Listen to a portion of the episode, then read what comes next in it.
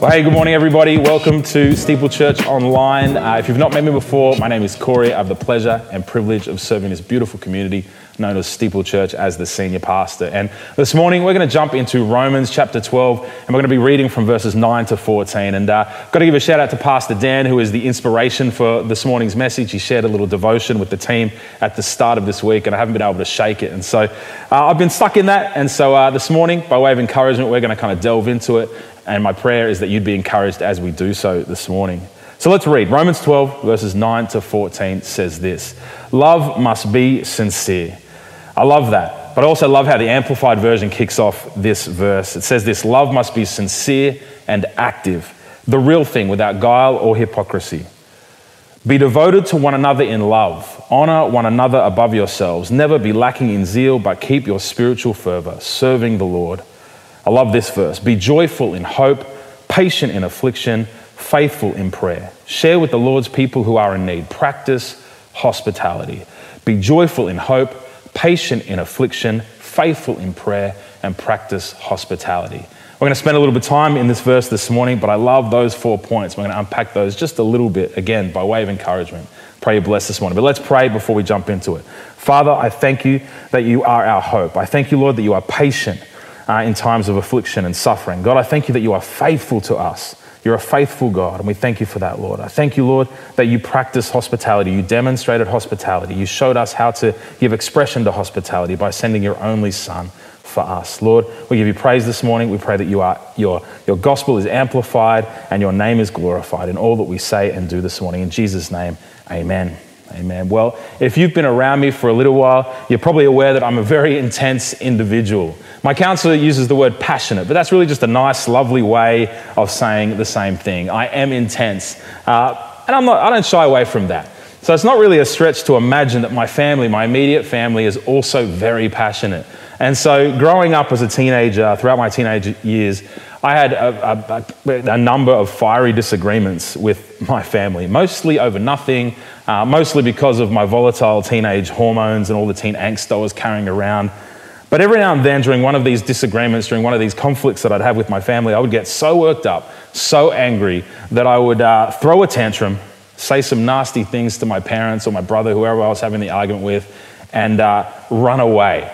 Now, I use the kind of the inverted commas there when I say run away because for me, I wasn't really committed to the idea. For me, what running away looked like as a teenager was grabbing a couple of muesli bars, some potato chips, throwing it in a backpack with a jumper, grabbing my basketball because I took that thing with me everywhere, and I'd run away to the park where I'd spend maybe an hour or so sulking before getting hungry, then returning home again, crying a little bit so it felt sincere, uh, and then asking my mum to cook me up something to eat. I don't know if you've had similar experiences, whether you were like me, whether you kind of ran away and chucked tantrums. Uh, but if you are in any kind of relationship, if, you're in, if, you, if you work with people, um, if you're a part of a family, if you have friends, if you have work colleagues, then I can guarantee you that you probably would have experienced conflict along the journey. If you're in any kind of relationship, then conflict is going to happen. But there is definitely a difference between healthy conflict and unhealthy conflict a healthy conflict or to have a healthy conflict, uh, that'll occur in a relationship that is marked by respect, mutual respect and trust. Participants or people in relationships like this, when they uh, have conflict, you, you, they're able to express different thoughts and opinions without fear of being bullied or put down um, for having a difference in opinion. In an unhealthy relational conflict, one person or group will often attempt to manipulate, to overpower or assert power over or dominate another group or another person by talking over them, blaming them, claiming superiority, or putting the other person or people group down using derogatory comments or negative statements. Unhealthy conflict rarely leads to a positive resolution without a neutral third party, uh, third party's intervention. And that's kind of what's happening here in the book of Romans on a different scale. Paul, in this letter to the Roman church, is intervening in a conflict that was teetering on, if not slipping over the edge into unhealthy conflict territory. Paul is writing this letter from the island of Corinth, sight unseen. He'd never been to Rome, he'd never uh, met with or experienced the Roman church in action, but he has heard of the division and conflict that's happening amongst the church.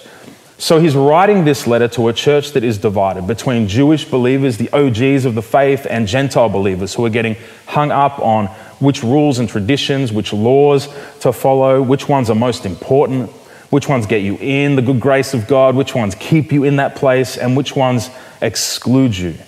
They are a church in conflict, and they are divided on every issue from cultural and ethnic perspectives on theology, worship practices, food laws, and how to engage and practice the Sabbath. You know, if this letter was written to the Church of Melbourne in our context today, the areas of conflict and division that we might be talking about might be around government control, lockdowns, vaccinations, same sex marriage, women in leadership, and the list goes on and on, right? And even though this letter was written almost 2,000 years ago in around AD 57, I feel like we can relate as a church. We're in relationship, and so we're going to have conflict. But in this moment, Paul is attempting to bring unity through this letter, and I love how he does it. He doesn't do it by attacking, dehumanizing, or diminishing people or their culture or their perspectives, because all of those things add value, but he reminds them, he refocuses and regrounds the church in what unifies them the most. And while culture and tradition and heritage all add value and add flavor uh, to community, those are not the things that unified them. And it wasn't even their theology or their understanding of law or their worship styles that unified, unified them and that unifies us. The thing that crossed cultural, political, theological, and practical divisions in order to unite, to reconcile, and redefine not only the church, but all of humanity was and still is the person and work of Jesus Christ, who is the gospel. Our unity is found in the way, the truth, the life, the death, and the resurrection of Jesus. It is discovered in the liberating truth that our justification, our personal and corporate righteousness or right standing with God and with each other and with all of creation is something that comes from God as a free gift of grace that can only be received by faith and that will manifest and be outworked in and through a life of active and sincere love. A life of love. But not just in loving those who look and act and speak and believe like us, but actually, Romans makes a very strong and very clear case that it is in how we love those who are unlike us, who are different to us culturally, theologically, and in practice, which really amplifies the gospel puts flesh to our faith and adds real credibility to our witness to and amongst those who might be looking in on us from a different faith or life perspective. This to me seems consistent with the words and the way of Jesus. One example of this is found in Matthew 5, verse 44, that says, But I tell you, love your enemies. It doesn't just say love your friends, love those who are like you. It says love your enemies and pray for those who persecute you. Prayer is an act of love. I don't know about you, but I'm challenged by this call to unity through love that Paul is making in Romans by inviting his readers, and I think by extension, inviting us as the church of today to participate in the bigger story, to not get hung up on the things that divide us, but think about the bigger story, the things that unite us. He doesn't diminish or devalue the existing differences or concerns, but rather he elevates their perspective and calls us up in the process by anchoring them and again us once again to the very thing they exist in and exist for Jesus. Jesus is the one thing that unifies us and holds us all together. Colossians 1, verse 15 to 20 in the message version sums this up beautifully. And it says this We look at this Son and see the God who cannot be seen.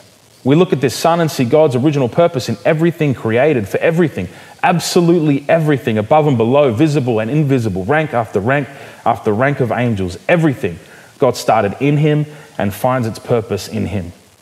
he was there before any of it came into existence and holds it all together right up to this moment. Wherever you are right now, God is holding it all together. He's with you, He's present. And when it comes to the church, He organizes and holds it together like a head does a body. He was supreme in the beginning and leading the resurrection parade. He is supreme in the end. From beginning to end, He's there towering far above everything, everyone. So spacious is He, so expansive that everything of God finds its proper place in Him without crowding. Not only that, but all the broken and dislocated pieces of the universe, people and things, animals and atoms get properly fixed and fit together in vibrant harmonies, all because of His death, His blood that poured down from the cross. Amen. How beautiful is that? So, off the back of Romans 12, and off the back of that scripture, and off the back of this idea that it's Jesus who unites us, and He is far greater than all of the things that may divide us. I have a bunch of questions. How can we love in such a way that fosters unity among the church? How can we love in such a way that is sincere and active? How can we love others in such a way that demonstrates, that amplifies the solid, consistent, reliable, trustworthy, steadfast love of God for and towards those who might be different to us? How can we, in this season, as a church and as individuals, add flesh to the gospel and the good news of Jesus in our world and to a church that seems, or at least to me, so divided? My suggestion for us this morning comes out of Romans 12 12 that I talked about at the start. Be joyful in hope, patient in affliction, faithful in prayer, and practice hospitality. So let's dig in. Be joyful in hope. I look around and I do wonder often when I scroll through social media, when I turn on the news, when I engage in conversation with people and ask them how they're feeling at the moment. Um, I wonder whether people are being moved by fear and despair or whether they're actually being moved and led by hope. I don't know about you, but in this moment in history, the world does not need more people piling on despair. It's easy to find bad news right now. The world needs hope. It needs some good news. It needs some joy. It needs the kind of joy that sees, acknowledges, and laments all the suffering, all the fear, but is steeped in and moved into action by hope, which is confident and assured in the gospel of Jesus. And I reckon we are the people to bring it. C.S. Lewis once said this Hope is one of the theological virtues. This means that a continual looking forward to the eternal world is not, as some modern people think, a form of escapism or wishful thinking, but one of the things a Christian is meant to do. It does not mean that we are to leave the present world as it is. If you read history, you will find that the Christians who did most for the present world were just those who thought more and most of the next. Church, I want to encourage us this morning be joyful in hope. May we be a people that are steeped in hope. Second encouragement this morning be patient in affliction. I don't know about you, but I'm one of these people who thinks fast food is slow. I, I hate waiting for the kettle to boil. Patience is definitely not a virtue that I possess. I've always known this, but let me tell you, after having kids, I am acutely aware that this is not a virtue I possess. And yet, it is something that is required when it comes to embodying sincere and active love. I read uh, Romans 6, and I'm both convinced and convicted all at the same time.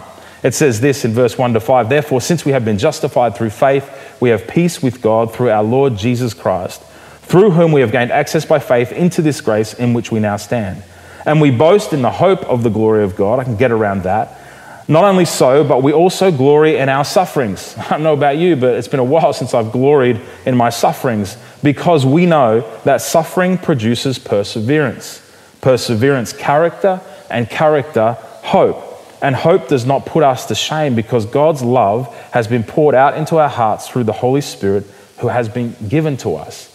We are in a season at the moment, it's going on two years of being in lockdown and experiencing, I wouldn't call it mass suffering, but there are people who are suffering en masse in our community. We have the opportunity as the church to be people who persevere, who demonstrate endurance. Again, I quote old mate C.S. Lewis, who says this I suggest to you that it's because God loves us that he gives us the gift of suffering. Pain is God's megaphone to rouse a deaf world. You see, we are like blocks of stone out of which the sculptor carves the forms of men. The blows of his chisel, which hurts, hurt us so much, are what make us perfect. Steeple fam, the world doesn't need more flaky online influencers or people with bucket loads of charisma. The world needs people of character who know how to acknowledge, share, and process suffering, and who are prepared to endure and persevere in the midst of it. The world, the church, we need people who are prepared to endure, who are patient in the midst of trials and challenging times. It's a fruit of the Spirit, patience. So I know it's definitely something we have access to it. Let's access it this morning. Be patient. Let's be patient in affliction. Third point, be faithful in prayer.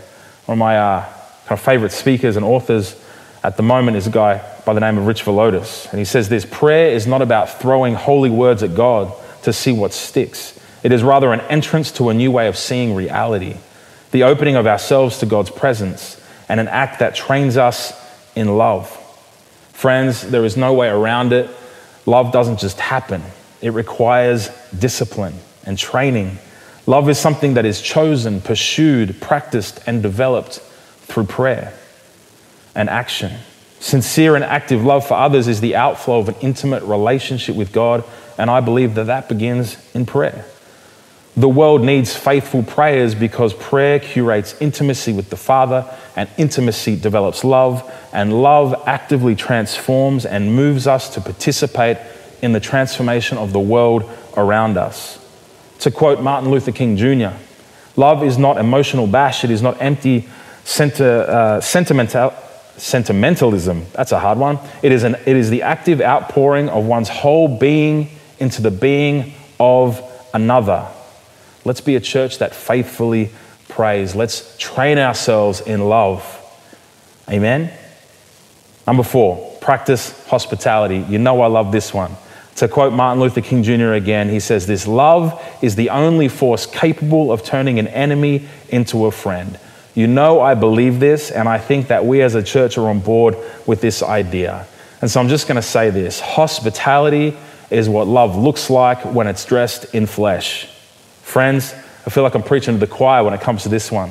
So I say all of the things I've said this morning to simply say this because I believe in this church. I thank God for this church. Keep doing what you're doing if you're already doing it. Continue to be joyful, patient, faithful, and hospitable. I believe that's what's going to get us through this and what's going to bring transformation to our community and to the world. Amen. May the God of hope fill you with all joy and peace as you trust in him so that you may overflow with the hope by the power of the Holy Spirit. Church, be blessed. Have a great day. See you soon. Thanks again for tuning in to the Steeple Church podcast. We hope you're encouraged as you listened in.